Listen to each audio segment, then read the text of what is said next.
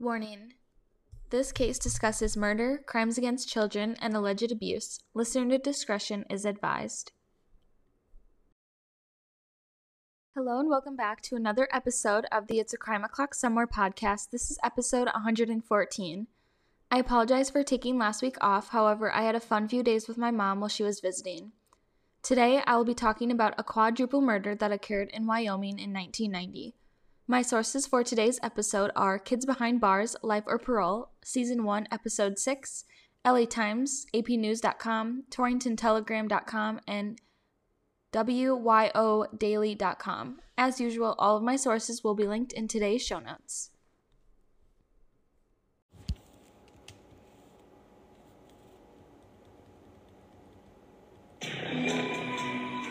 Wiley, the kid who killed his family. Well, this is the road going up to the James Wiley house. We found a chair. Our boy was sitting in the chair. You could tell something was wrong.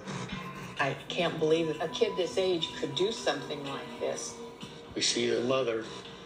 Face was missing. A close contact wound of a shotgun. It stays with you, it haunts you. On November 24th, 1990, James Jamie Wiley, who was 15, killed his stepmother and three stepbrothers in Thermopolis, Wyoming. He was sentenced to life in prison without parole at 15 years old. In 2012, the Supreme Court ruled these sentences as unconstitutional. Many believe James would kill again if he was released, especially if anyone got in his way. On November 24, 1990, the fire department was called out to the Wiley home because their house had been set on fire. The house was fully engulfed in flames. When the first responders entered, a young boy, Jesse, was sitting on the chair. He had been shot in the ear as he sat in the chair. The youngest victim, Tyrone, was only five years old. He was found between the chair and table, and he had also been shot in the head. The third victim was about 10 years old, and his name was Willy. He had been shot and was found on the couch as well. The final victim was Jamie's stepmom, Becky. Her face was missing. James, or Jamie as he went by then, was the oldest. He was found alive and claimed he was suffering from smoke inhalation and was sent to the hospital. Jamie was described as being a good student and had been on the honor roll.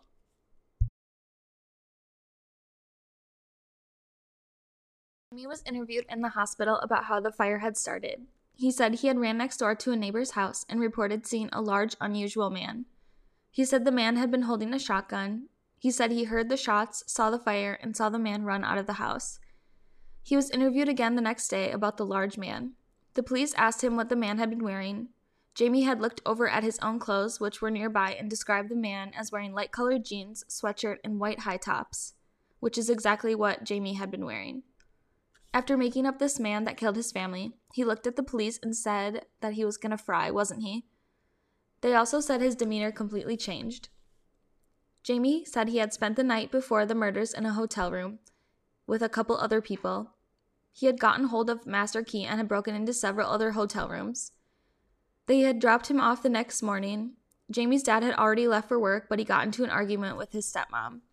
Jamie said after the argument, he went into his bedroom and grabbed a shotgun. He said he loaded it and shot his stepmom while she was sitting at the table. He shot two of his stepbrothers and then ran out of ammunition.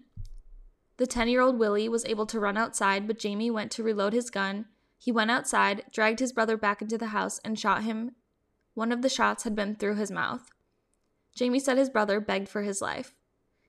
Jamie knew he needed to get rid of the evidence, so he piled some clothing on the floor and started the house on fire.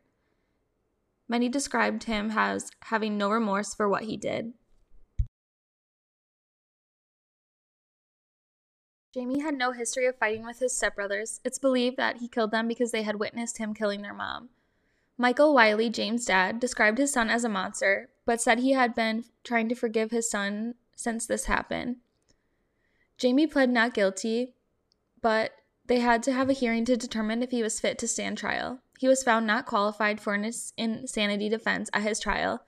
He entered a plea agreement in which he would plead guilty to three first degree murder charges, one second degree murder, and one charge of arson. He began serving his sentence at 15 years old. In 2012, when the Supreme Court ruled the sentences as unconstitutional, his case was re examined. Jamie's legal team filed a motion requesting a resentencing hearing. Jamie was interviewed in prison for this episode. He claimed he thought he was smart for his age, and he also claimed that he was dangerous when he was a teenager. He was described as charming and manipulative. Becky's sisters were interviewed in this episode. They believe that Jamie should stay in prison for the rest of his life, especially after he escaped from prison. In 1995, Jamie had been in prison for five years and was 20 when he escaped from prison with another inmate. They had been in the exercise yard and were able to get past the guards. Jamie said he jumped three fences and said he was able to learn that there was a ditch he could hide in from watching the animals do it. He said they ran four miles, hid in the dark, and then were able to walk into the next town. Jamie stole a truck, but it ran out of gas.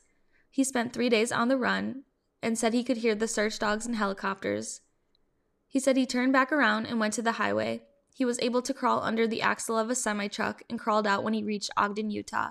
He said he was very cut up from being under the truck. Jamie said he called a friend to pick him up and waited several hours when two men came out of the woods with guns and apprehended him.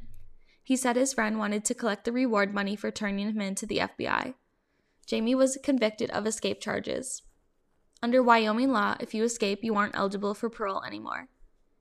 Jamie was asked why he what he would say to people who said he could never be rehabilitated. He said he did kill but was only 15 when he did it. He also said he wanted to take what he learned to help someone else not make the mistake he did. When Jamie was asked why he killed his family, he said his home life wasn't great. He said he felt like a piece of property that his parents fought over. He was four years old when his parents divorced and ended up with his mom. Jamie said Michael kidnapped him and took him to Wyoming. He said his mom grabbed him and him from the playground when he was in kindergarten and took him to Louisiana. Jamie also said that he was beat by his stepdad. Michael got custody of Jamie when he was 10. They then moved to Thermopolis, and Jamie struggled. Jamie said his dad didn't trust his stepmom, Becky. He said he was able to pick up on it when he was very young, and he claimed Becky was probably cheating on Michael.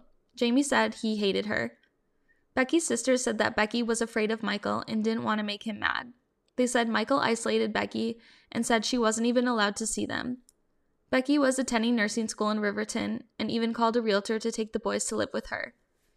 Becky had planned to see her family for Thanksgiving, but Michael wouldn't allow her to. Two days later, she was murdered. They said they asked Jamie why he killed Becky and his brothers, and Jamie's response was to please his father. Michael denied any allegations of abuse in his marriage. Jamie said he killed his brothers to protect them.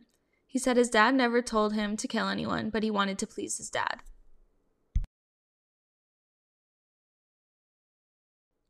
Jamie now says he was misguided and now sees that Becky was always nice to him. Jamie's crime was horrific and violent, plus, it involved the murder of three children.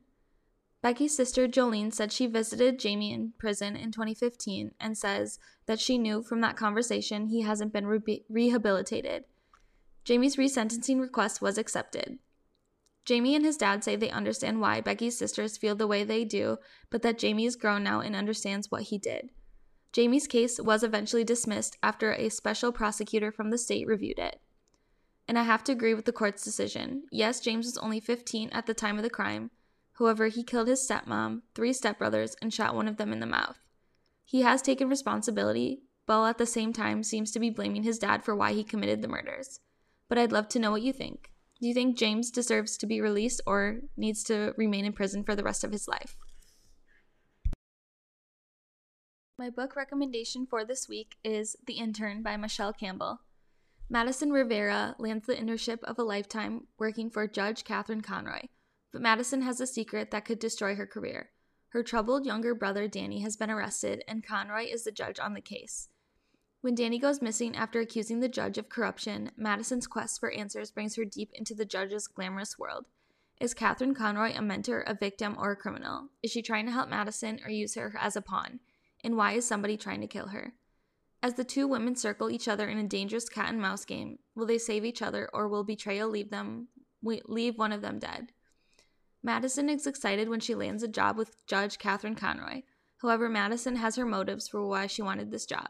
It's clear Madison cares for her brother Danny, but soon feels like she has to show her loyalties to the judge, while secretly trying to figure out if this judge is who she says she is.